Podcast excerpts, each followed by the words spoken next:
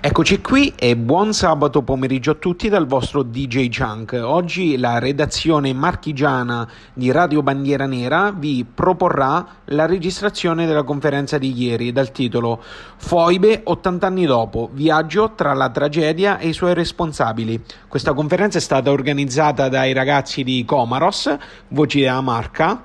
Eh, tra l'altro vi consiglio vivamente di andare a seguire la loro pagina Facebook che è nata da poco e è stata tenuta ad Ancona e ne hanno preso parte Marco Ausili, consigliere regionale di Fratelli d'Italia Marche, Angelo Eliantonio, consigliere comunale di Fratelli d'Italia, Piccini, presidente provinciale dell'ANVGD, che è un'associazione di esuli istriano-dalmati, Luciano In, figlio di un esule di Zara, e ha moderato l'incontro il nostro Michele Iozzino, eh, che spesso scrive per il primato nazionale e, e spesso e volentieri anche eh, parla ai microfoni di Radio Bandiera Nera Marche. Detto ciò, fatto questa breve introduzione, io vi saluto e vi lascio con la registrazione della conferenza di ieri. Via. Benvenuti a tutti, un ringraziamento ai nostri, ai nostri ospiti di questa sera, a Marco Siri, consigliere regionale della Regione Marche, nonché consigliere comunale di Ancona, di Fratelli d'Italia, a Luciano Inna, che è figlio di Esoli, che ci porterà la testimonianza di sua madre Adriana Carloni, al vicepresidente dell'Associazione Nazionale Venezia Giulia Dalmazia, Giuliano Piccini, figlio, figlio di Esoli, nonché anche lui figlio di Esoli, e adesso nell'attesa che arriverà anche ad Angelo di Antonio, consigliere comunale di Fratelli d'Italia, che per motivi tecnici e pratici ritarderà un po' e ci raggiungerà successivamente in questa nostra conferenza. Un ringraziamento anche a alla pagina Comaros Voci della Macchia che ospiterà la diretta online di questo nostro evento. Un evento che abbiamo deciso di fare comunque in presenza, anche senza pubblico, per dare un segnale, per cercare di dare il più possibile questa data, la data del giorno del ricordo, perché il ricordo, il, la testimonianza comunque è qualcosa di importante che ha bisogno anche della forza vita, eh, della forza viva, qualcosa di vivente, una fiamma che ognuno deve cercare di uh, alimentare con uh, quanto ha di suo. E quindi come quasi che dalle nostre voci così insieme potesse venire qualcosa di meglio, abbiamo preferito farla comunque in questo diciamo, compromesso, quindi noi in presenza, senza pubblico, con uh, la diretta che potete seguire sulla pagina Comaros Voci della Marca. Prima di passare la parola ai nostri ospiti vorrei fare una piccola introduzione storica. Sfortunatamente ormai ci siamo abituati che quando si parla di contestualizzazione storica sia a posto che un corretto inquadramento della vicenda delle foibe si utilizzi la contestualizzazione per proporre tesi uh, giustificazioniste e riduzioniste, tesi che per quanto illogiche, arbitrarie, prive di documentazioni se non interamente false, hanno comunque un certo spazio nel dibattito pubblico e magari alla, un, un, pubblico più sprovveduto che non ha mai approfondito fino in fondo la questione delle forme potrebbero anche risultare verosimili. Quindi cercheremo un po' di andare a ricercare nella storia un po' i motivi per cui si giunse alla tragedia delle foibe. E in questa nostra indagine partiremo da lontano. Uh, spesso sentiamo dire che l'Italia sia una costruzione recente, a più dell'Ottocento, il che in parte è vero per quanto riguarda lo Stato, ma è falso per quanto riguarda la, la nazione.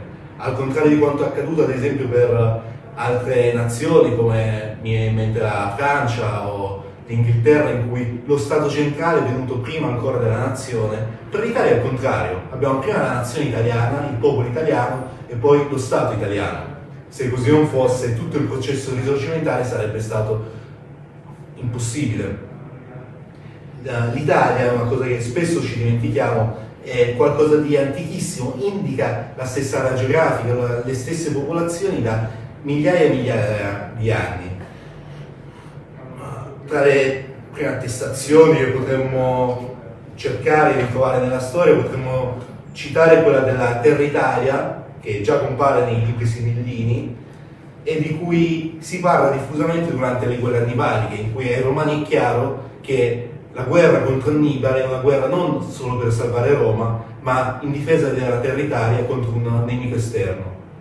Ma per diciamo, la regione che più ci interessa oggi, la, la Venezia Giulia, basti dire che corrispondeva alla Regio Decima Venezia Istria del, delle regioni istituite da Augusto nel VII d.C. quando divise l'Italia in, appunto in questi dipartimenti amministrativi che erano chiamati regiones. Una suddivisione dell'Italia che la uh, metteva in risalto rispetto al resto dell'impero che uh, coincide con buona parte con l'Italia uscita dalla prima guerra mondiale, ossia dell'Italia che ha quasi del tutto compiuto il uh, proprio processo di unificazione nazionale comunque la Venezia Giulia appartiene amministrativamente all'Italia, alla romanità, almeno dalla ex Roscia del 47 a.C., in cui veniva estesa la cittadinanza, la piena cittadinanza romana anche alla Gallia Cisalpina e quindi a quelle zone. L'italianità della Venezia Giulia prosegue per l'intero corso del Medioevo e viene rafforzata in qualche modo dalla Repubblica di Venezia, che è la, la potenza dominante dell'intero Adriatico quindi sia della parte eh, per certi versi eh, comunque orientale andandosi quasi a sostituire a, Bisanzio che aveva fatto dell'Adriatico il proprio mare di casa diciamo abbiamo attestazioni anche in Dante che uh, ricorda Pora come l'estremo uh, confine dell'Italia orientale ma allora quando è quest- che si interrompe questa storia? Quando è che queste terre cominciano a essere qualcosa di conteso? Ecco, per rispondere a questa domanda dobbiamo arrivare al, addirittura all'era moderna, alla, alle guerre napoleoniche, alla, um, a quando Napoleone col trattato di Campoformio cede nel 1797 all'impero asburgico la Repubblica di Venezia che rimane sotto i possedimenti asburgici anche con la restaurazione del, avvenuta con la sconfitta di Napoleone nel 1814. Da lì comincia una storia diversa per la Venezia Giulia, perché l'Ottocento è anche il secolo dei nazionalismi, quel secolo in cui rifioriscono l'identità nazionale e i popoli cominciano a volersi, essere, a volersi dare un'identità precisa, a volersi governare da sé, a creare degli stati-nazioni. E questo per l'impero austro-ungarico, che era un impero comunque multinazionale, era un problema, tant'è che lo rese un gigante per certi versi fragile. In, um, in questo contesto, ad esempio, l'impero austriaco divenne impero austro-ungarico nel 67, ma soprattutto dovette fronteggiare quelli che furono tutti i moti insurrezionali della, uh, uh, del, dell'Italia del Risorgimento. E in questo contesto uh, si avvia un processo di slavizzazione delle terre della Venezia Giulia in quanto il, le popolazioni slave quelle anche tedesche erano sentite come maggiormente fedeli all'imperatore, quindi in una sorta di divide et impera il, um, uh, l'impero asburgico preferì favorire quelle etnie quelle popolazioni ai danni di quelle italiane per mantenere il difficile equilibrio del, dello Stato austriaco attestazione di ciò è anche una, un um, decreto di Francesco Giuseppe, del, dell'imperatore austriaco Francesco Giuseppe del novembre del 1866 e cito testualmente sua Maestà ha espresso il preciso ordine che si agisca in modo deciso contro l'influenza degli elementi italiani ancora presenti in alcune regioni della corona e, occupando opportunamente i posti degli implicati pubblici, giudiziari dei, dei maestri come pure con l'influenza della stampa si operi nel Tirolo del Sud, in Dalmazia e sul litorale per la germanizzazione e la slavizzazione di detti territori, a seconda delle circostanze, con energie e senza riguardo, riguardo alcuno.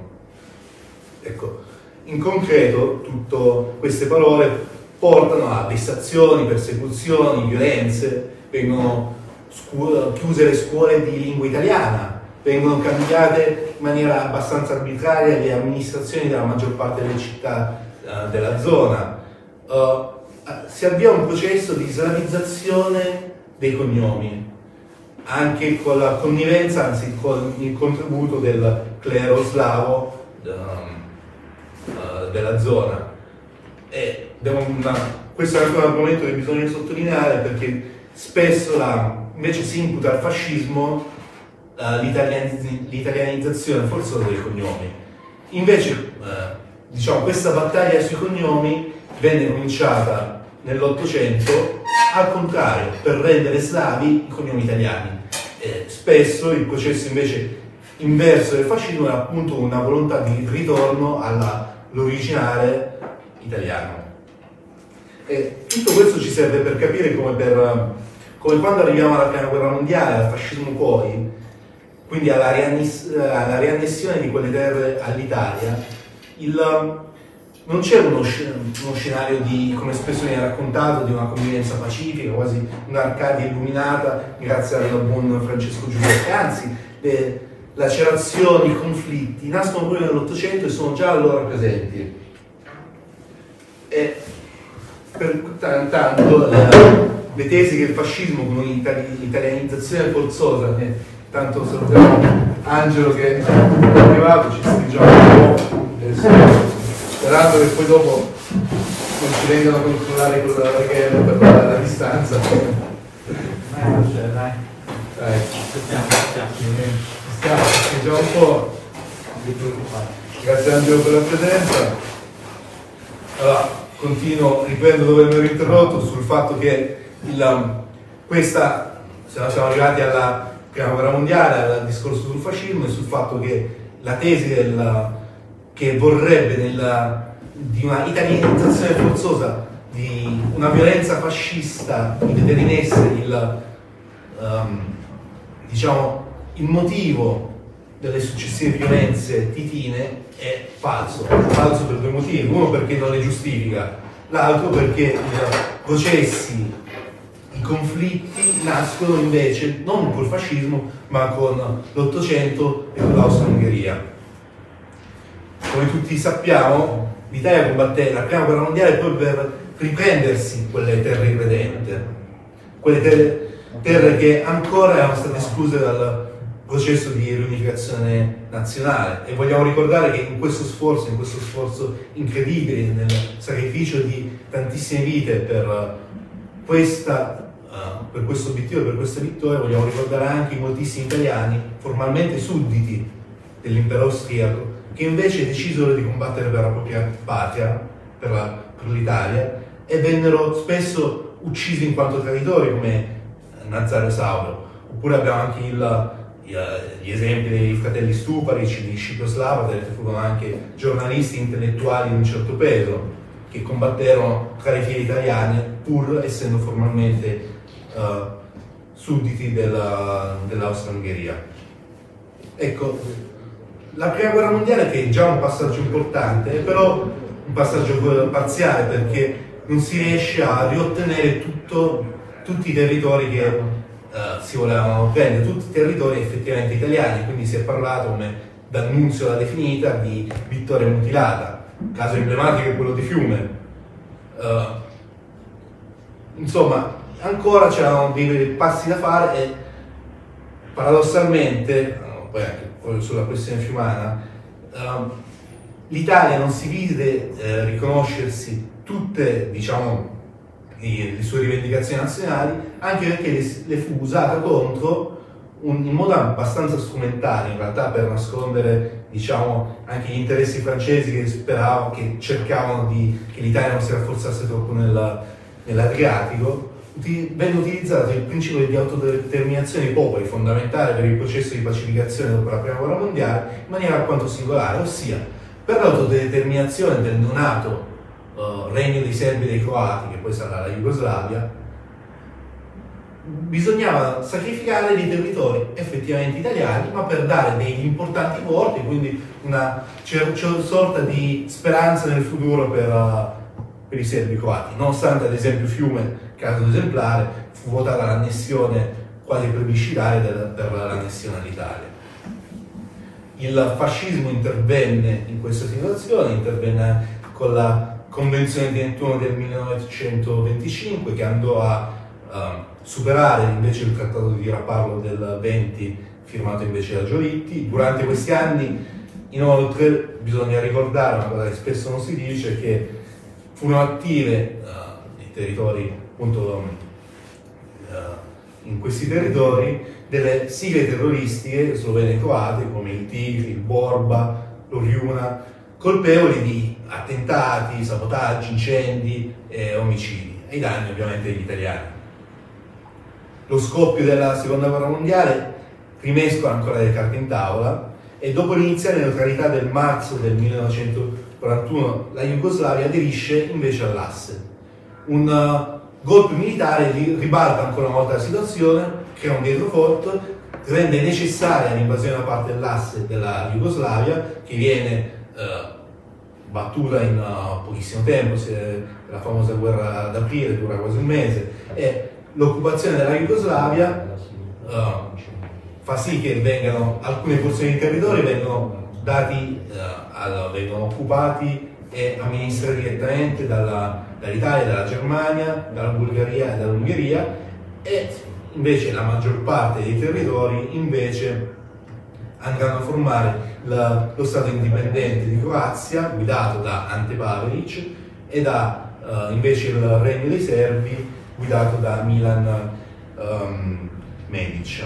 Medic Ma già nel giugno del 41 comincia la, la lotta partigiana delle bande titine, delle bande comuniste titine, del, che um, approfitteranno già del vuoto di potere del 43 per commettere le prime violenze, le prime angherie verso gli italiani, quando, ben, quando si creò diciamo, questo spazio vuoto per colpa della resa della, italiana dell'8 settembre 43 che conosciamo tutti. In questo arco temporale si innesta ad esempio la tragedia di Norma Rossetto, l'intervento successivo delle forze tedesche andò a limitare un po' queste violenze che però esplosero con, uh, con, la fine, con la fine della guerra, con la fine del conflitto.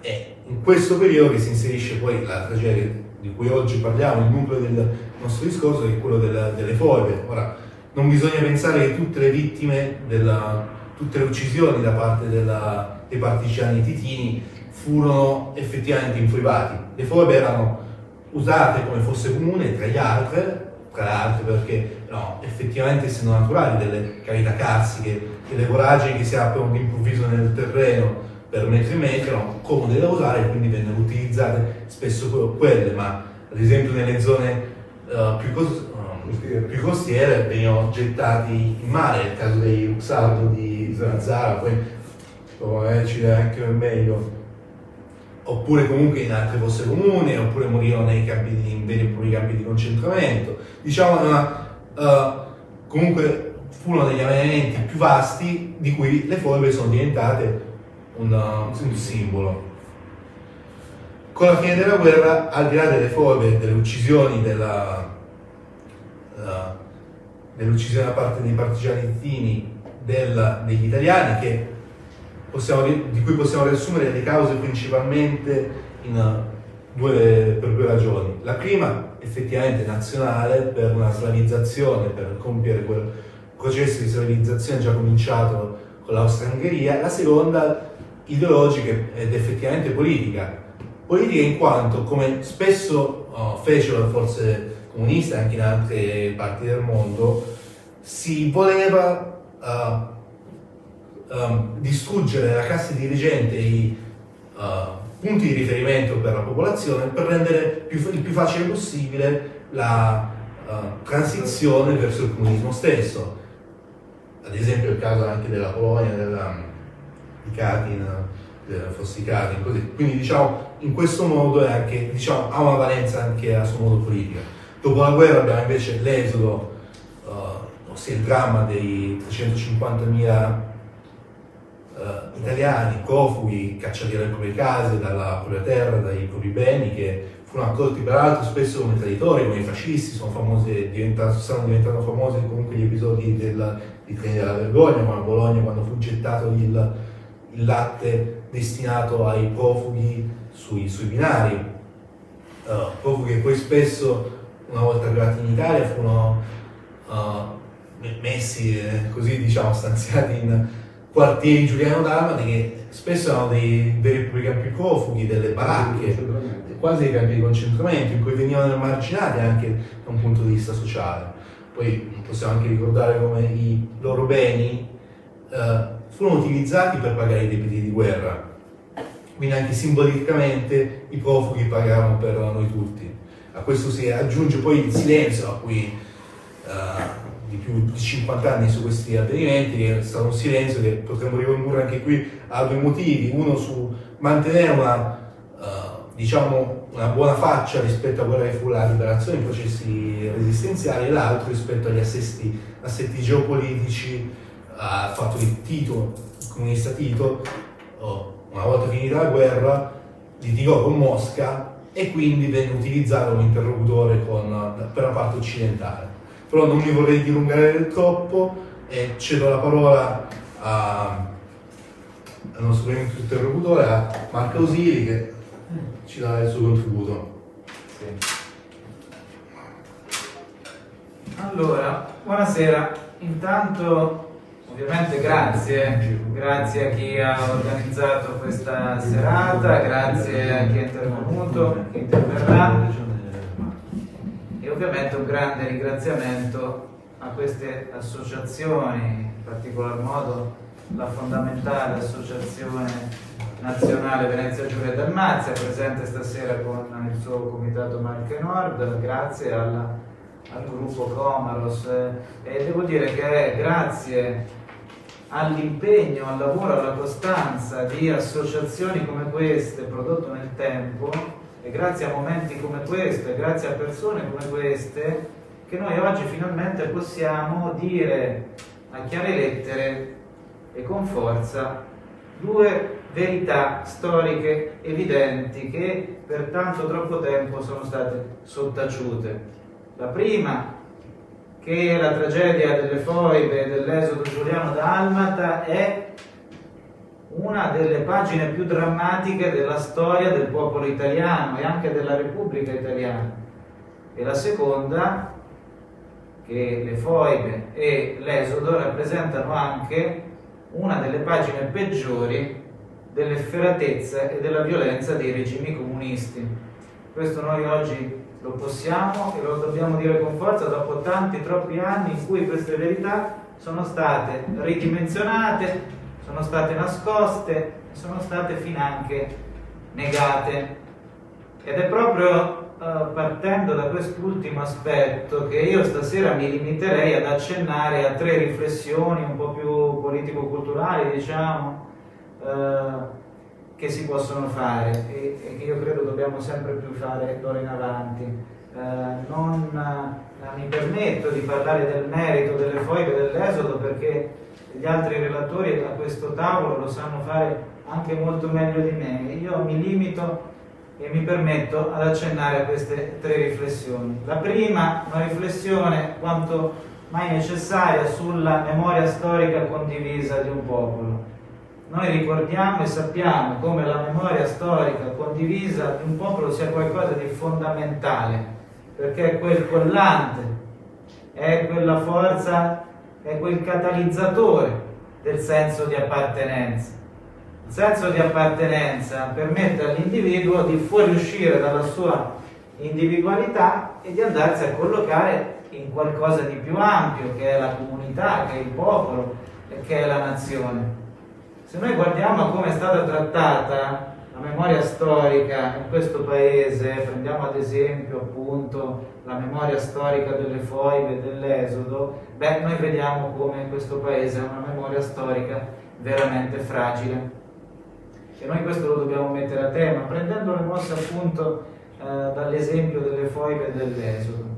Noi dobbiamo pensare a quanto fragile sia la memoria storica in questo paese, a quanto fragile sia perciò il senso di appartenenza e questo è qualcosa che sempre più va affrontato.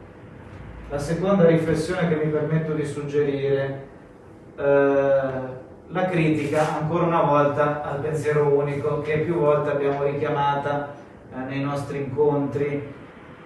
Perché richiamarla anche oggi? Perché anche la vicenda delle foibe dell'Esodo sono state vittime del pensiero unico nel corso del tempo. Eh, nel nostro paese è stato attivo ed è ancora attivo un pensiero unico ben evidente, molto forte, molto orientato a sinistra che si è insinuato nelle università, nelle scuole, nella ricerca, nella produzione editoriale, nella produzione intellettuale, fino anche nella pubblicistica, nello spettacolo, in tutte le sue forme.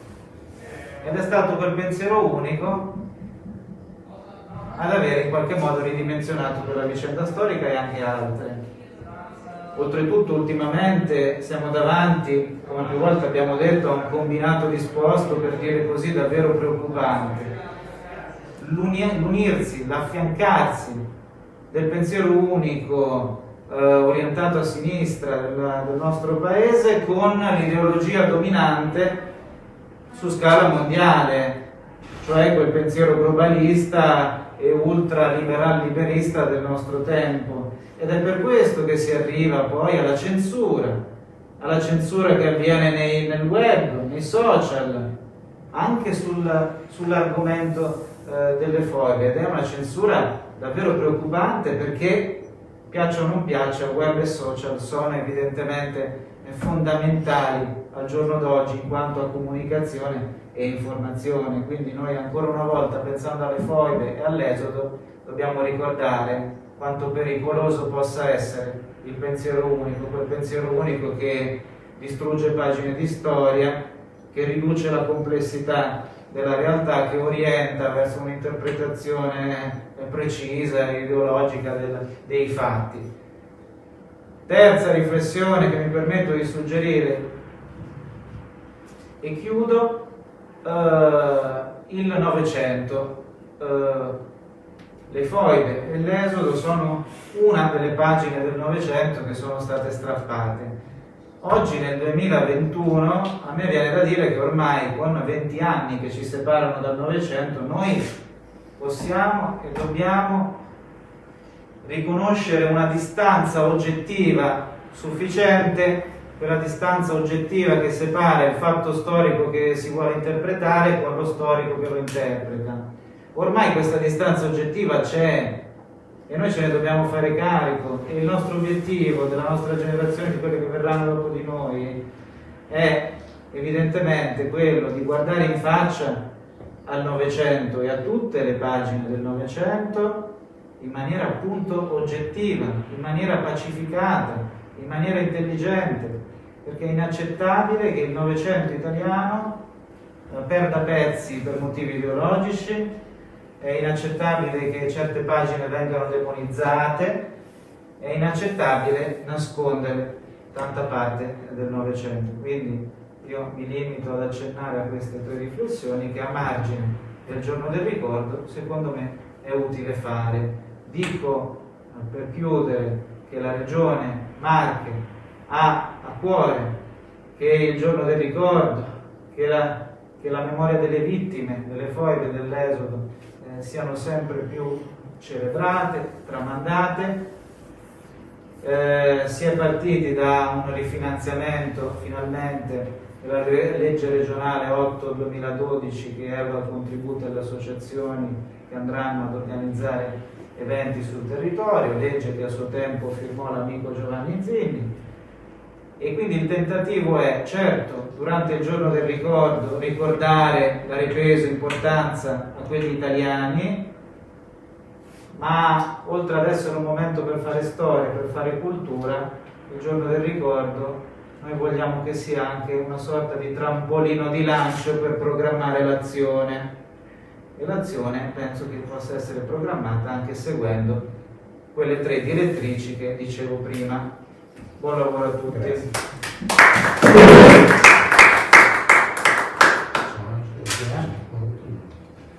Adesso passiamo la parola a Giuliano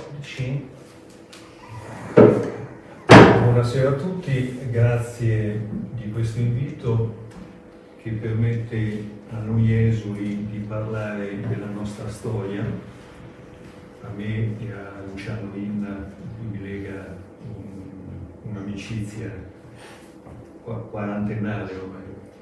E questo non era possibile fino a vent'anni fa. Io mi ricordo quando ero a scuola, io non potevo parlare, non potevo dire niente perché i profughi, gli esuli, erano l'esempio di un'Italia che si voleva vincitrice ma che in realtà era un'Italia sconfitta. I profughi erano la testimonianza delle ambiguità del Partito Comunista di Togliatti e delle atrocità commesse dai partigiani di Tito nei confronti delle popolazioni italiane, quindi erano gli, gli argomenti indicibili di cui non si doveva parlare assolutamente. Per fortuna col giorno di ricordo eh, questo muro si è in parte rotto e a me sinceramente non sembra vero di poterne parlare anche nelle, nelle scuole. Veramente sono poche le scuole dove ancora ci invitano a parlare, spesso ci, ci offriamo noi, qualche volta ci chiudono la porta perché sì, questi argomenti forse non è il momento, chissà perché. Hanno detto molto bene i relatori che mi, mi hanno preceduto, mm, come introduzione storica, come argomentazioni. Quindi dico solo che ci sono molti colleghi, io insegno a scuola in un liceo scientifico, ci sono molti colleghi di storia che non conoscono. Non, se non lo conosce il cittadino eh, normale possiamo dire, beh vabbè, è stata occultata per 60 anni, tutto sommato eh, se ne comincia a parlare adesso, ma che insegnanti di storia non la conoscono scientemente, non ne vogliono parlare nelle scuole, è una cosa estremamente grave. E mi limiterò quindi, l'introduzione storica è stata fatta, a portare la storia e la testimonianza della mia famiglia. Io mi chiamo Giuliano Piccini, e vengo da un'isola, l'isola di Lussino, che si trova nel golfo del, del Quarnaro, sotto l'Istria. Prego di mandare l'immagine del, del PowerPoint. È un'isola, eccola lì, si vede nel, nel riquadro rosso. È un'isola eh, molto importante, un porto molto importante, un nautico dei più famosi nautici d'Italia, un nautico storico inaugurato nel 1850. Pensate che eh, 9.000 abitanti, eh, quasi la totalità, il 95%, eh, sono italiani, di lingua italiana. Alla fine della guerra su 9.000 abitanti 8.500 chiederanno di andarsene, di abbandonare la propria isola, di abbandonare le proprie terre, le proprie case. Cosa succede? Molti eh, chiedono di andarsene e cominciano ad andare via. Ma quando il regime di Tito si accorge che stanno andando via tutti, si accorge che questo è un danno di immagine estremamente grave per il regime. Come? Arriva il paradiso, arriva la società comunista, il paradiso e tutti se ne vanno via agli occhi dell'immaginario collettivo questo essere, poteva essere un danno di, di, immagine molto grande. Oltretutto un danno economico perché si spezzava il tessuto economico di quelle zone che si spopolavano. Quindi, eh, mentre prima si incentivava ad andare via, a un certo punto il regime di Tito dice no, chiudiamo le frontiere e lasciamo andare via solo chi vogliamo noi. Mio padre e mia, mia madre si sono sposati nel 1947 e hanno deciso di aspettare un po' perché pensavano che le cose migliorassero per gli italiani che erano la quasi totalità dell'isola di Lussino. Pensate che la minoranza più forte dell'isola di Lussino non era nemmeno la croata, era la austriaca, perché c'erano tutti i pubblici amministratori, i burocrati austriaci. Quindi ehm, la minoranza croata nell'isola di Russino ammontava al 3% circa. Allora, come tanti aspettano, chissà la situazione migliorerà, per noi sarà possibile vivere qua, ma non era possibile vivere. E la realtà dei fatti si è mostrata quasi subito. Mio padre, che era, che era operaio al cantiere, quindi non era assolutamente legato al fascismo, non aveva nulla a che fare, non sapeva nulla di queste cose, era un semplice operaio del cantiere però è un tecnico specializzato, quindi un, era, erano delle persone che servivano all'economia del paese e gli viene impedito di andare via. Mio padre e mia, madre optano per poter andare via, come il trattato di pace dava la possibilità di fare, con una postilla. Il trattato di pace diceva possono andare via tutti purché la lingua d'uso fosse la italiana. Ma chi stabiliva qual era la lingua d'uso? Le autorità comuniste slave. Quindi avevano in mano quest'arma per cui se qualcuno sceglieva di andare via, tutti, chi faceva comodo a loro dicevano no, tu non puoi andare via perché la tua lingua d'uso è la lingua slava.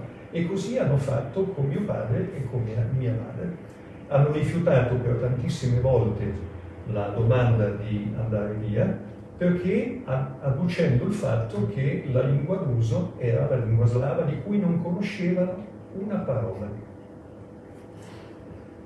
Nel contempo mio padre veniva eh, chiamato dalla polizia mh, mm, segreta Ludba, Ludba la, la famigerata Ludba del regime comunista slavo, veniva chiamato come, tutti, come tanti suoi colleghi del cantiere di notte nel, in interrogatori eh, molto forti, mi diceva mamma che ogni tanto veniva a casa e vedeva i polsi stretti col fil di ferro.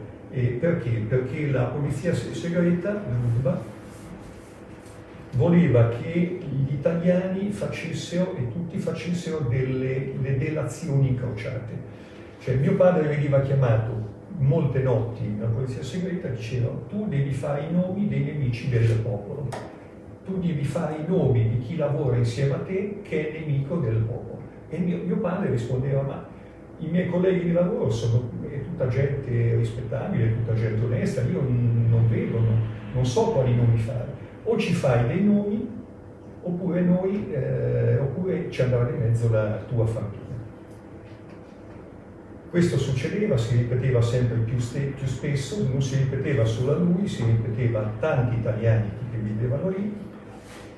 Le scuole italiane erano state chiuse, era imposta la lingua d'uso slava. Di domenica bisognava andare tutti quanti con le bandiere a inneggiare a Tito nelle, nelle piazze, per gli italiani non era più possibile vivere. In particolare mio, mio, mio padre era, eh, come ho detto, chiamato spesso con torture, eh, costretto a fare nomi, in modo che con i sistemi tipici dei regimi dell'Est in modo da poter avere un database di testimonianze e di confessioni di nemici del popolo con i quali si poteva accusare chiunque. Al che mio, mio padre, d'accordo con mia madre, a un certo punto decide di fuggire. Fuggire come tanti fuggono. Cioè, mia, mia, madre eh, dice a mio padre, guarda, tu salvati, tu fuggi, tu vai via poi io con mio, con mio figlio, mio fratello, che era nato nel, 1947, in qualche modo ti, ti raggiungeremo. Mio, mio padre, in una notte del 51, del gennaio del 51, con altri 13, fugge in barca, in una barca in piena notte, nella tempesta, perché si veniva inseguiti dalle motovedette slave che se ti beccavano ti sparavano riesce ad arrivare nel 51 dopo due notti di navigazione a remi nel porto di Pesaro e lui è salvo, ma mio, mia madre con mio fratello rimangono nell'isola di Lussino. fanno delle domande per optare, per venire in Italia le domande vengono sempre respinte. Vengono sempre respinte con la motivazione che la lingua d'uso era la lingua slava, di cui mamma non conosceva una parola. Nel frattempo mio fratello veniva obbligato a frequentare una scuola slava, non capendo nulla di quello che veniva detto, stava lì nel banco e non capiva nulla. Mia madre si arrangia, eh, cerca di tirare, sbarcare il lunario con, in tanti modi, eh, c'era la fame, c'erano le code, c'era, non c'era da mangiare e le domande vengono continuamente respinte. Passano un anno, passa due anni, mio padre intanto stava a Roma, aveva trovato un lavoro e mio, mia madre con mio fratello continuavano a stare lì. A un certo punto eh, papà cosa fa? Eh, vista che la situazione non si risolveva, assolda un peschereccio, forse tu lo conosci. Fuori eh, I tuori di Torrette. Sì, esatto. Di Torrette lo assolda e gli dice guarda tu eh, fai finta di andare a pescare nelle coste slave sotto Pola e lì eh, d'accordo con mamma con i, con i, telegrammi che si inviavano alla madre di mio padre che essendo vedova non se la sentiva più di andare via eh, ci mettiamo d'accordo e un giorno tu eh, vedrai in quel giorno eh, andrai sotto Pola in un porto che si chiama Medulin e lì ti aspetteranno mia moglie con, con mio figlio. Il peschereccio parte, va, ma viene intercettato dalle motovedette slave. I due pescatori si, si, spaventano e confessano tutto. Intanto mio, mia madre con, con mio fratello aspettano un giorno, due nel porto di Medulin sotto Pola, non vedono arrivare mm, nessun peschereccio e tornano nell'isola di Lussino. Il giorno dopo bussa alla porta la polizia politica, perché i pescherecci avevano fatto il loro, i pescatori avevano fatto il loro nome. Mamma viene subito arrestata, mio fratello fortunatamente, dicevo, c'era la nonna che era rimasta lì, sta con la nonna, e alla mamma viene fatto un processo farsa.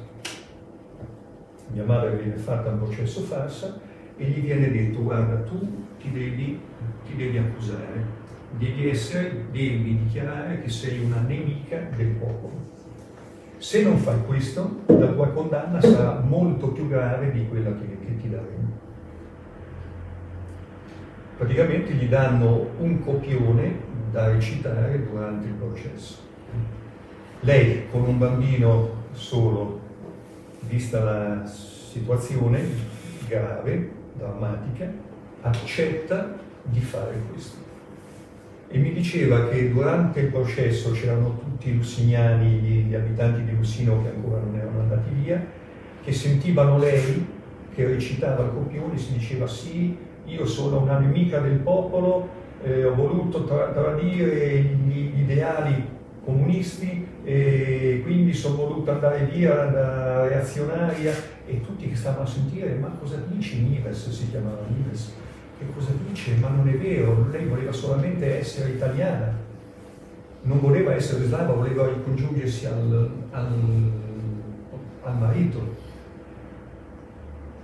E con questa confessione farsa viene condannata a soli due mesi di carcere altrimenti avrebbe avuto anni di carcere e questa condanna la sconta nell'isola stessa. Se andiamo avanti c'è la prigione con, con mia madre sotto. Andiamo avanti per la testimonianza vera. Ancora. Ecco, questi sono i miei genitori, una volta qui. Questa è la casa di mia madre. Ecco, questa è la prigione con la finestrella, quella che si vede sopra, quella piccola rettangolare, era proprio la cella dove stava mamma in condizioni incredibili con un tavolaccio di legno, una ciotola dove doveva fare tutto, per tutto intendo, intendo sia mangiare che altre cose. È stata due mesi lì, in condizioni molto brutte, e mio fratello mi dice sempre che, che la credeva morta Dopo due mesi esce di prigione, fa di nuovo la domanda per, per poter andare via. Anzi, appena uscita di prigione, va subito alla polizia, alla polizia e gli dice guarda, io ho fatto due mesi di prigione, ma io comunque chiederò sempre di andare via, perché la mia volontà è ricongiungermi al marito e andare via. Fa domanda, gli viene respinta, fa ancora domanda, gli viene respinta, fino a che nel 1955, quindi dopo quattro anni che papà era fuggito in barca, finalmente gli dicono guarda, noi ti lasciamo andare via, però però formalmente devi fare una cosa. Pensate che meschinità. Devi chiedere la cittadinanza jugoslava, devi prendere il passaporto jugoslavo, perché noi da italiano ti facciamo andare via. Ti devi formalmente fare jugoslava e noi da jugoslava ti facciamo andare via.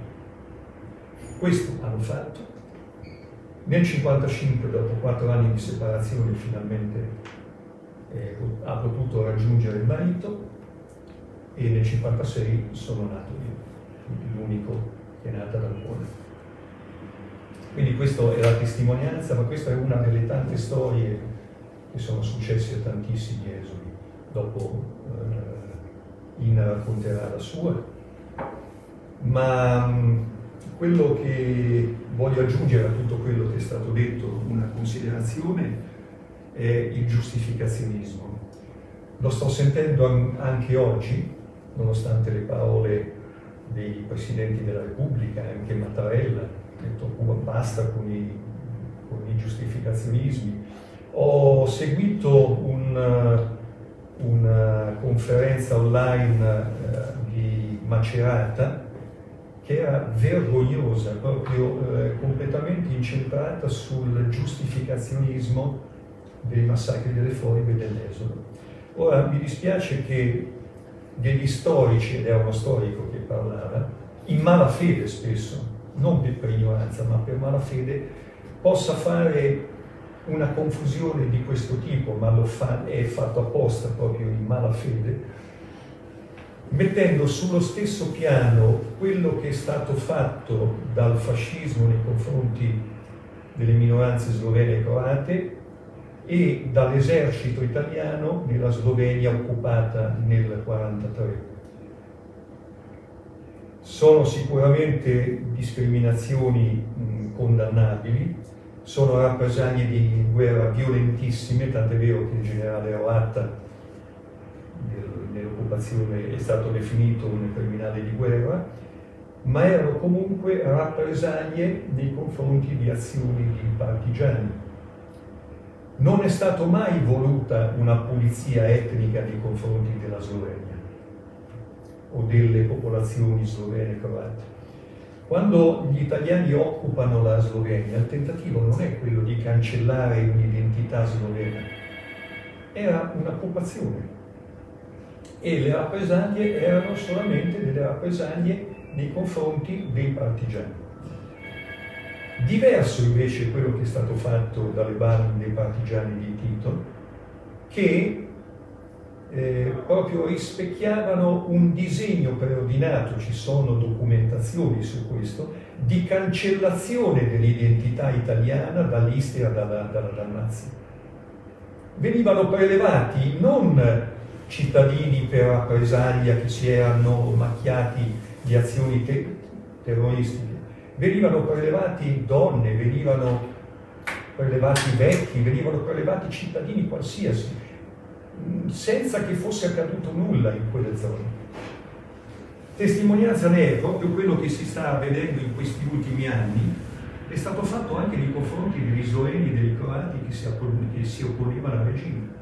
Sono state scoperte proprio negli ultimi anni dagli studiosi sloveni tantissime foibe dove furono informati decine di migliaia di sloveni e croati.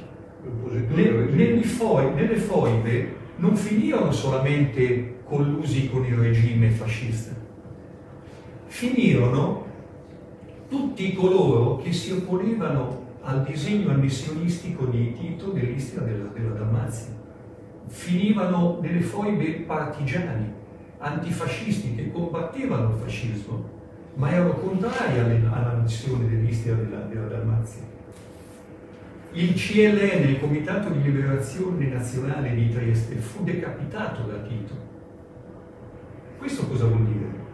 Gli storici devono capire questo, che quello di Tito e, delle, e, del regime comunista di Tito non rispondevano ad una rappresaglia, non erano rappresaglie, era un disegno preordinato di cancellazione di un'identità. E quello che fa la differenza è che quello che ha contraddistinto gli, gli italiani del, dell'Istria della Dalmazia è stato l'esodo.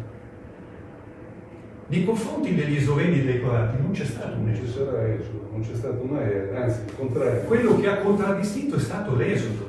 Nei confronti degli italiani sono stati costretti all'esilio, allo sradicamento. C'è stata una sostituzione di popolo in quelle zone. Pola, Fiume, Zara, ha cambiato aspetto. Non è più quella che era, sono città completamente di, diverse. In pochi anni cambia l'aspetto. E questa è la differenza sostanziale. È questo che si vuole celebrare nel giorno del ricordo. Le foibe possiamo anche dire che sono un corollario, ma la vera celebrazione, la vera commemorazione è l'esodo di una popolazione che viene sradicata e trasferita da un posto all'altro e che lacera un tessuto economico, sociale. Questo che gli storici in malafede non riescono a capire.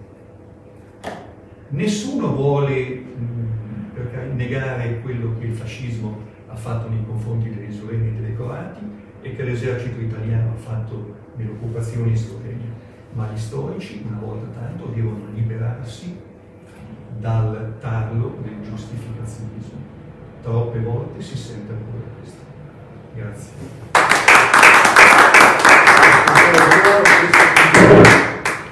Queste difficilissime operazioni, passiamo la parola a Angelo e Antonio. Consigliere regionale della città di Ancona, in Italia, ci arriva, tu vuoi avvicinare, facciamo un cambio di posto rapidissimo. Ma guarda, mettiti qua un attimo. Ci sto, eh? Ci stai? Ci arriva a posto. Ok. Allora, grazie soprattutto perché le storie raccontano molto di più di ogni tipo di riflessione, di ogni tipo di considerazione e permettetemi però di, di ringraziarvi per due ordini di motivi. Il primo per il titolo che avete scelto, anzi per il sottotitolo che avete scelto per, per questa iniziativa e il secondo motivo è conseguenziale, ovvero per l'obiettivo che, eh, che si pone questa iniziativa, ovvero provare a raccontare la verità. Io vi do una personalissima eh, lettura, una mia personalissima opinione di quello che sta accadendo in Italia ogni 10 febbraio, soprattutto negli ultimi dieci anni devo dire. Io ho come l'impressione che ogni anno che passa si assiste da parte di alcune istituzioni in particolare, ci metto anche la scuola in mezzo, una specie di, eh, di, compitino da dover eseguire per forza a tutti i costi, una sorta di, di, di stanco rituale obbligatorio no? da, da, dover, da, dover, celebrare. E eh, questo lo dico perché credo che sia un rischio enorme, cioè il rischio di eh, vedere cancellati anni e anni di sforzi di tutti coloro i quali hanno provato a raccontare questa storia. Vi faccio un esempio pratico di vita vissuta. Prima è stato citato, ma eh, è così, è la realtà ancora oggi. Vi faccio un esempio. Ancora oggi nelle scuole, appunto, il tema delle foibe è un tabù. Permettetemi, a proposito, di ringraziare i, ragazzi di, i nostri ragazzi di Gioventù Nazionale che la scorsa notte hanno eh, affisso eh, davanti a tutte le scuole della, della nostra città, uno striscione eh, con su scritto Prof, parlaci delle foibe. È, è, è eloquente quello che accade quando abbiamo provato a fare un esperimento sociale in queste ore. Abbiamo provato a far eh, chiedere eh, ai nostri ragazzi, a qualche professore, appunto, ci parli delle foibe.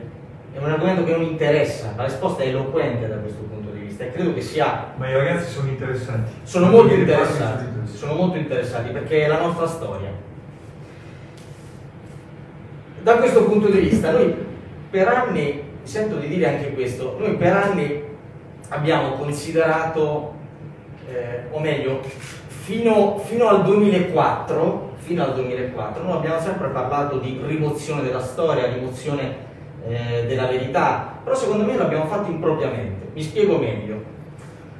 Fino al 2004, se si escludono i nostri ambienti, se si escludono le associazioni, se si escludono eh, gli esuli, tutti coloro i quali hanno vissuto sulla propria pelle tutto questo, la vicenda delle foibe, il dramma delle foibe non era di dominio pubblico in Italia. Quindi io direi più, fino al 2004 c'è stata un'assenza di verità, un'assenza di storia. Paradossalmente, oggi noi assistiamo alla rimozione della verità e alla rimozione della storia, dopo il 2004. 2004 quando viene istituita per legge la- la- il giorno del ricordo. Paradossalmente, proprio dal 2004 ad oggi che noi assistiamo alla rimozione della verità. Prima c'era il silenzio, oggi c'è la rimozione, forse anche peggio. Questo lo dico perché è a supporto, diciamo, ehm, di, di questa tesi, lo dimostrano appunto eh, gli atteggiamenti di alcuni docenti, lo dimostrano ad esempio alcune sceneggiature di diverse fiction che raccontano il dramma delle foibe senza mai far capire volutamente probabilmente chi sono i carnefici, voglio dire, eh, non c'è mai eh, in maniera precisa e chiara, non c'è mai in maniera precisa e chiara un racconto storico-politico dietro quelle vicende che vengono raccontate nelle fiction. Credo che questo sia allo stesso tempo, come dicevo prima, eloquente. Allora, la verità rispetto alle responsabilità dei, dei comunisti titini eh, sono evidenti e lo raccontano i documenti. Sono tantissimi documenti che lo testimoniano, sono documenti, eh, riunioni, Testimonianze. eh, testimonianze, ehm, in cui si evince la responsabilità anche del Partito Comunista eh, Italiano che sosteneva l'operazione, la tattica delle foibe veniva chiamata, quindi lo sterminio, per, per essere più chiari. Così come sono documentati i rapporti fra Togliatti e tanti eh, capi di quell'operazione, così come è testimoniato nelle pagine dell'unità, cioè l'organo del Partito Comunista. Eh, ricordo di aver letto alcuni titoli emblematici contro eh, i richiedenti asilo eh, di, di Istria, Dalmazia. Quindi voglio dire, questa è una parte che è stata rimossa dal 2004 ad oggi. Prima eh, era assente, ora viene rimossa. Perché il tema è proprio questo. È stato citato prima benissimo. Questo è un dramma tutto italiano, indistintamente, indistintamente. Sono morti tantissimi italiani, da 12 a 15.000 stimati, 350.000 sono gli esuli. È una strage, è un dramma tutto italiano. Questo è grave. Questa è la rimozione, la gravità della rimozione che oggi è in atto più di ieri. Tra l'altro, prima lo citava molto bene eh, l'amico Marco Ausini, eh, in Italia le ricorrenze, mh, diciamo le giornate che segnano eh, la storia di, di questa nazione, eh, gergalmente i giorni rossi sul calendario, sono contraddistinti sempre da un eh, sintomo d'odio quasi. Ebbene, io non ho mai sentito, ma mai, tutte le conferenze alle quali ho partecipato, relative alle foibe, ehm, di tutto, conferenze, in- incontri, incontri di formazione, ehm, cene con Luciano e quant'altro. Io non ho mai sentito pronunciare parole d'odio da parte degli esuli, mai, mai. Io ho sempre sentito parole d'amore nei confronti dell'Italia da parte di chi scelse anche a costo della propria vita e dei propri familiari la terra patria le radici profonde. Io penso che questo sia il più grande insegnamento di questa drammatica vicenda, più grande, più grande di qualsiasi tipo di appunto rimozione eh, della storia che, che, si vuole fare o di censura, come dicevi benissimo. Eh, tant'è che infatti noi stiamo facendo una diretta Facebook io sono convinto che chi gestisce la pagina domani si ritroverà anche qualche segnalazione eh, per, eh, sono certo di questo quindi ecco eh, ho provato a chiudere con un sorriso perché penso che, che ci voglia anche ma vi ringrazio profondamente per l'organizzazione di, di questa iniziativa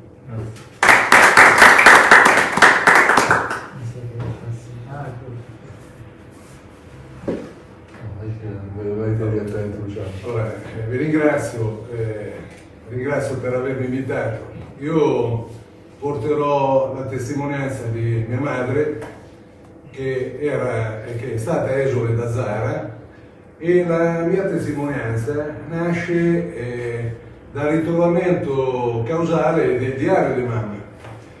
E questa testimonianza anche secondo me eh, ci sono dei segni astrali secondo me che mi hanno spinto poi dal 2016 in poi no, a eh, testimoniare nelle scuole, in queste occasioni, quello che mamma eh, documenta attraverso il suo diario. Quindi io credo, credo che, sì, poi credo che eh, i nostri genitori ci insegnano la strada anche dal cielo qualche volta, no? Quindi eh, in questo diario eh, è la cosa particolare che mamma muore no? dopo una lunga e sofferta malattia il 10, guardate, sentite bene le date, 10 eh, febbraio del 1978. No? Alcuni giorni dopo eh, la sua morte eh, troviamo questo, questo, diario, né io né mio fratello riusciamo, anche oggi, da, dopo a distanza di 38 anni circa, nessuno di due è riuscito mai a leggere, dalla prima pagina all'ultima. Tant'è vero che questo diario, dopo eh, la morte di mamma, fu riposto in mezzo ad altri, ad altri libri e rimase lì per diversi anni. Guardate caso che il 10 febbraio del 2016 nel prendere un libro da, dalla libreria eh, cade questo diario a terra, si apre la pagina no, proprio su dove mamma descrive la storia eh, del, del, del, del, suo, del suo trascorso a Zara. Mi faccio coraggio, leggo, la, eh, la mia compagna eh, eh, lo trascrive, lo, lo, lo trascrive e, e, e, da lì inizia il mio percorso di testimonianza. Cosa, cosa racconta questo diario? Eh, in sostanza è una... Eh, mamma racconta la sua storia che eh, eh racconta quegli, quell'epoca con gli occhi di una ventenne, descrive la violenza della guerra, eh, descrive le violenze degli uomini, descrive i, i bombardamenti orrendi su quella città, descrive il dolore, descrive la paura di una morte incombente, ma alla fine vedrete che ci lascia questo, questa lettura che vi farò, ci lascia anche un messaggio di speranza, perché messaggio di speranza che è legato secondo me a due valori, il valore dell'amore e il valore dell'amicizia.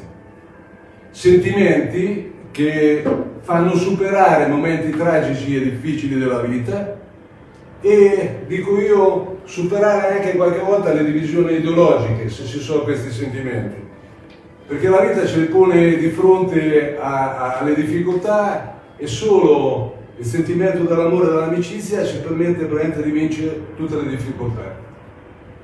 prima di iniziare la lettura è, è chiaramente importante eh, eh, da un punto di vista storico no, inquadrare dove si svolgono i fatti. Cominciamo dall'8 settembre del 43, ho preso alcuni appunti.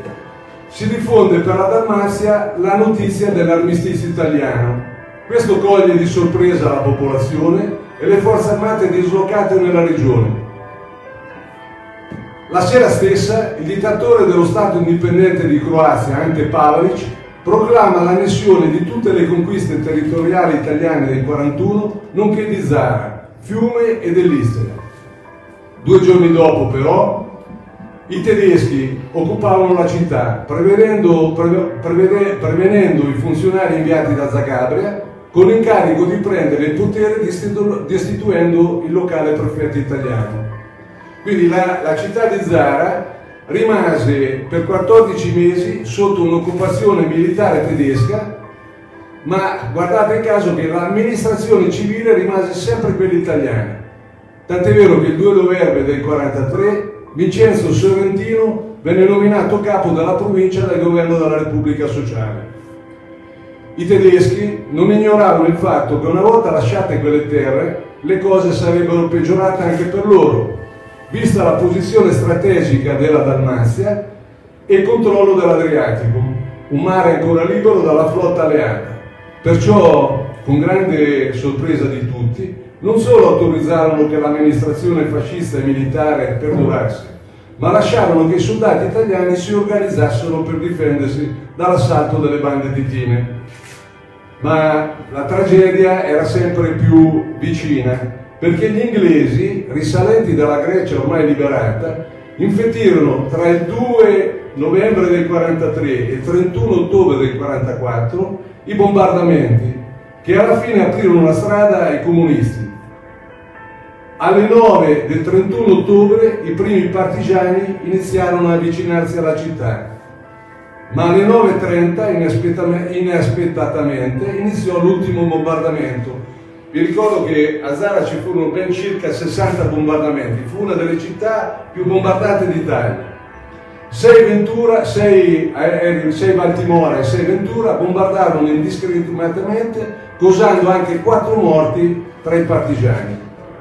Ci fu la resa della città, una delegazione cittadina composta dal maggiore Raffaele Trafficante, dal tenente Ignazio Terranova, da Giacomo Bussani, Vincenzo Fiengo, Pietro Luxardo, Pietro Reia, Tullio Kirduaschi e Don Mario Nova.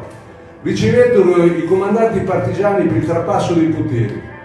Tutti quanti vennero arrestati e sottoposti a processi popolari. Nei mesi successivi molti di questa delegazione cittadina in vario modo furono soppressi. Si stima che il totale dei zaratini uccisi dai partigiani nei primi giorni furono circa 180. Non dimentichiamo che allo scoppio della guerra l'Italia occupò anche il resto della Dalmazia, da Spalato fino a Ragusa e a Cattaro, e lo giustificò con chiari riferimenti storici, trattandosi di territori appartenenti da sempre alla Repubblica di Venezia. E, eh, e li aveva trasformati in evidenti e opulenti basi commerciali. Anche oggi è possibile riconoscere nelle chiese gotiche costruite in quei luoghi stupendi l'emblema della Repubblica che adorna con, sua, con il suo leone di San Marco un'importante parte della storia d'Italia ed è giusto che si scopra finalmente questa vicenda terribile che viene a bella posta ignorata no? da una politica compromissoria intesa a sbugiardare e assolvere troppo facilmente.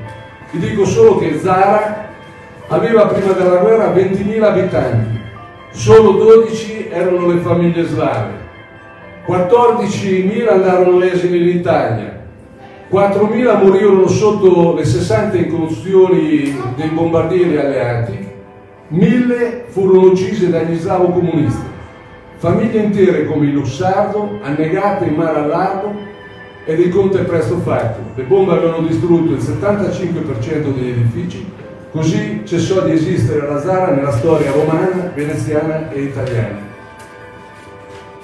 Bene, da, questo è diciamo, un excursus eh, di, di, eh, storico di, di queste eh, delle vicende che poi mamma narra nel suo diario. Mamma inizia con una data, 30 ottobre del 44. I tedeschi lasciano Zara. Ricordo le parole di un comandante tedesco che disse a mio padre, ce ne andiamo, abbiamo perduto tanti uomini, Potremmo, potremmo minare Zara e farla saltare in aria, ma vi vogliamo troppo bene, partiamo con dolore, dopo inizierà il vostro calvario. Un brutto presagio. Alcuni dei suoi uomini, poco più che ventenni, erano morti in un'imboscata all'isola lunga e gettati in mare qualche giorno prima. Il mio cuore cominciava a, liber- a ribellarsi all'orrore. Continuo, la vita ormai aveva poco valore. Anche lo zio Armando era morto da poco sotto un bombardamento. 16 novembre del 43. Avevamo chiuso il ristorante dopo mezzogiorno e dal mattino la sirena suonava sempre l'allarme. Mio zio prestava il servizio militare alla Croce Rossa. La sera sarebbe dovuto venire a cena da noi per salutarci. Adriana, vai a casa, qui l'aria puzza, mi disse zio. Preparo la valigia e verrò da voi. Dì a tua madre di prepararmi un bracciale di lutto. Un mese prima era morta CM, la figlia, sotto un terribile bombardamento ad Ancona. Lo rassicurai mentre mi stringeva stretta con tanti baci. In bicicletta e vicino a mio padre lasciamo Zara in direzione di Bella Fusa. Eravamo sul ponte quando arrivò una tremenda incursione aerea. Iniziarono a cadere bombe da tutte le parti, macerie ovunque. Eravamo spaventati e dovevamo metterci a riparo. Tutto ci crollava intorno. I colpi erano laceranti. Attraversammo le macerie sperando che tutto fosse, finisse presto. Arrivati nei pressi di una caserma, stendemmo per terra e mio padre mi fece scudo col suo corpo. Le bombe scoppiavano vicino e noi ad alta voce chiedevamo l'aiuto di Dio. I minuti erano ore. Poi, convinti di una tregua, inforcammo le nostre bici e via verso casa. Cercai di guardare indietro, ma mio padre me lo impedì perché non voleva che vedessi il terribile spettacolo.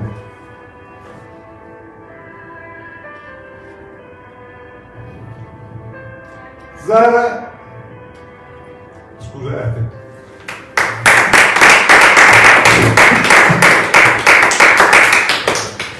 era in fiamme. Io gridavo come una pazza, mentre mamma ci veniva incontro incredula nel vederci. Ci baciava stringendoti forte.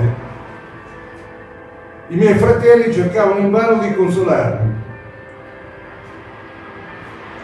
Volevo lo zio Armando e lo attendemmo invano. Mio padre provò a cercarlo, ma il capitano della Croce Rossa lo esortò a fare ritorno a casa rassicurandolo. Una notte d'inferno, avevo la febbre alta, gridavo nel delirio, vedevo fuoco ovunque e lo zio Armando bruciare. Quando all'alba mia sorella Nina, come al solito, con la sua indifferenza mi disse avevi ragione Adriana, lo zio Armando è morto. Papà cercava di calmarmi, la gente intorno mi esortava a farmi forza per il bene di mio padre, che sarebbe morto dal dolore nel vedermi disperatamente sofferente. Era il mio primo dolore ed era tanto. Adoravo quello zio buono con me, sempre dalla battuta spiritosa e di solo 40 anni di età. Non vedeva l'ora di ritornare ad Ancona, da sua moglie, da mio fratello Romano, che da mesi non vedevamo perché era partito con la zia per un controllo degli occhi ad Ancona e a causa dell'odiata guerra non avevamo più potuto riabbracciarlo. 24 dicembre del 1943, vigilia di Natale. Credendo che questo giorno venisse rispettato, dopo aver comprato dei fiori, con mio padre prendemmo le nostre biciclette e andammo a Zara, sul luogo dove probabilmente era morto lo zio. Una montagna di macerie, tutto distrutto. Il corpo non si era mai ritrovato. La disperazione di mio padre era straziante. Singhiozzando chiamava il fratello Armando. baciando le pietre annerite. Accecata dalle lacrime, non mi usciva nessuna parola di conforto. Udimmo gli aerei, non pensavamo che bombardassero di nuovo, ma ci sbagliamo. Le bombe cadevano e non ci restava che attendere la morte. Non so quanto tempo restammo abbracciati io e mio padre su quelle rovine. Improvvisamente visi sconosciuti ci dicevano di fuggire. Sembrava tutto calmo e un silenzio mortale regnava in quella città. Immaginarsi come, come passammo il Santo Natale, con la visione costante della morte sempre in agguato. Come dimenticare quei momenti. Passarono mesi. Novembre 1944. I carabinieri del tenente Ignazio Terranova, partiti tedeschi, la notte del 30 ottobre del 1944, illusi di un momento di tregua, issarono sul campanile dell'uomo il nostro tricolore. A volte venivano a casa nostra per ascoltare la radio clandestina, tenuta ben nascosta, perché i tedeschi ne provvedevano l'ascolto. Durò poco. L'indomani fummo, invaso, fummo invasi dalle truppe di Tito. Il terrore era immenso, i tricolori lacerati, i carabinieri strappati dalle loro divise e richiusi nei sotterranei della loro caserma. Erano arrivati gli sciacalli, rubavano tutto, distruggevano tutto, case, ville prese d'assalto e fatti prigionieri i pochi soldati italiani rimasti. Alcune sole di clausura vennero demolate, cercavano di coprirsi come potevano, vennero richiuse dentro baracche di legno e poco lontane da Zara assassinate poco dopo. Era una disperazione, non potevamo chiedere aiuto a nessuno. Davanti alla caserma i carabinieri rinchiusi, appena sentivano le nostre voci, con voce stanca intonavano una canzone. Nelle strade lunghe e interminabili file di prigionieri italiani, sfiniti dalla fame, che chiedevano pane, incolonnati coi partigiani ai loro fianchi, pronti a colpire se solo si fermavano. Qualcuno tentava di consegnare loro qualche pacchetto. Mi ricordo di un giovane colpito col calcio del fucile e a terra massacrato di botte solo perché aveva allungato la mano per prendere furtivamente un pacchetto di sigarette. Gridevamo giustizia, ma non serviva nulla. Ogni mattina a risveglio qualcuno trovava il bando appeso alla propria porta. Era l'annuncio della condanna a morte, da eseguire a loro piacimento, impiccando o gettando in mare con la pietra al collo. Questi erano i criminali di Tito. Dovevamo tacere perché era facile subire la stessa sorte. I partigiani di Tito ci obbligavano a partecipare alle loro feste. Era quello che raccontavi anche te, mi sembra. Ci si andava in gruppo cercando di mantenerci sempre in contatto, ma era umiliante. Ad una di queste appuntamenti, un amico italiano con tanto di stella rossa sul cappello mi informava che il marito della signora Ober era stato ucciso con una pietra al collo e dato in pasta ai pesci. Non volevo crederci. Venne il giorno dell'opzione. Mio padre non accettò la rinuncia all'italianità. Era il maggio del 1945. Alle prime ore di mattina, come in un sogno, ci accorgemmo che la nostra casa era circondata da militari armati che ci annunciavano la partenza immediata per l'Italia. Grazie a una jeep di americani, fuggii con loro in cerca di mio padre. Era al porto con una lettera di Romano in mano. Quando lo vidi mi gettai singhiozzando al suo collo. Non riuscivo a spiegarmi. Ritornammo di corsa a casa mentre i vandali stavano saccheggiando tutto. Mia madre disperata piangeva, con i miei fratelli terrorizzati. L'ordine era preciso. Lasciare tutto. Partenza con destinazione ignota. Venimmo separati da tutti i nostri beni, solo poca indispensabile biancheria. Ci venne tolto ogni bene, oro, denari, anche il pane che mamma aveva sfornato da poco. In porto la gente ci attendeva per l'ultimo saluto, piangevano tutti tra le urla di disperazione. la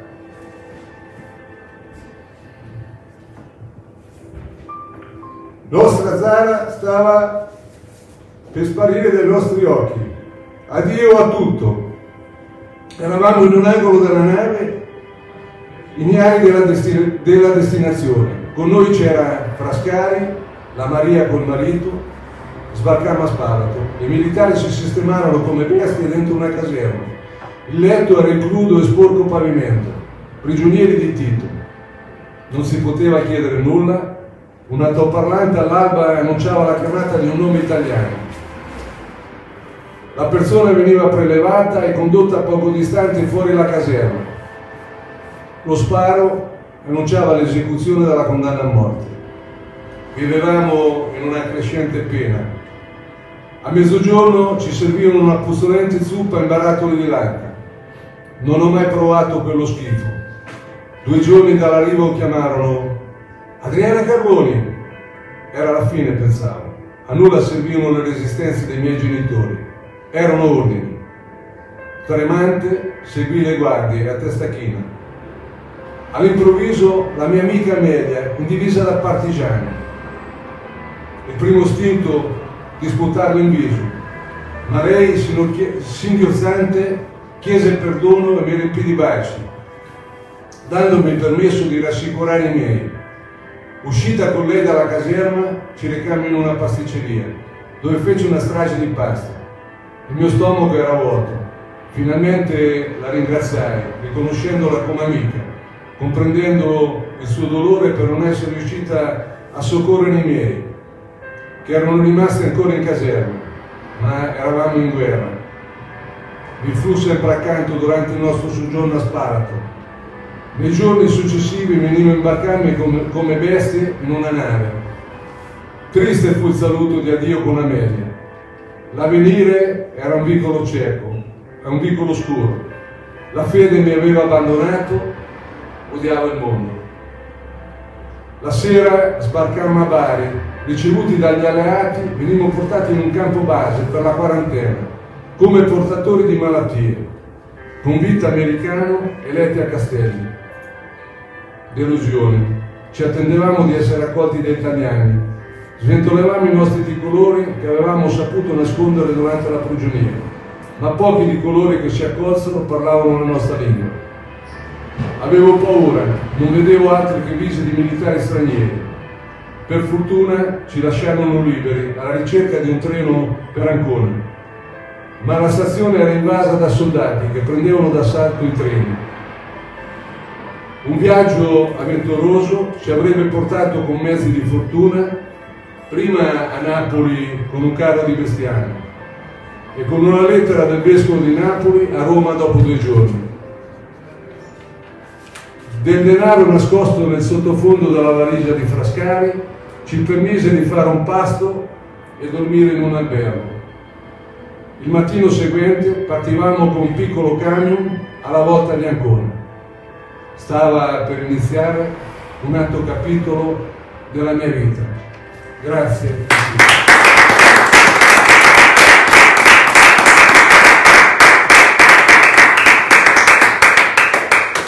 Io non so se qualcuno c'è la chat, se ci sono stati a, a chat sott'occhio, se ci sono stati interventi, domande, io, così, visto questo stato. Io volevo scusarmi, eh, come avete avuto qui la, la riprova di quanta difficoltà no, eh, ho nel leggere questa testimonianza e quindi potete immaginare come no, per il perché non sono mai riuscito a, a, leggere il diario di mia madre dalla prima pagina fino all'ultima. Quindi vi chiedo scusa, ma credo che sia eh, comprensibile. Grazie di nuovo.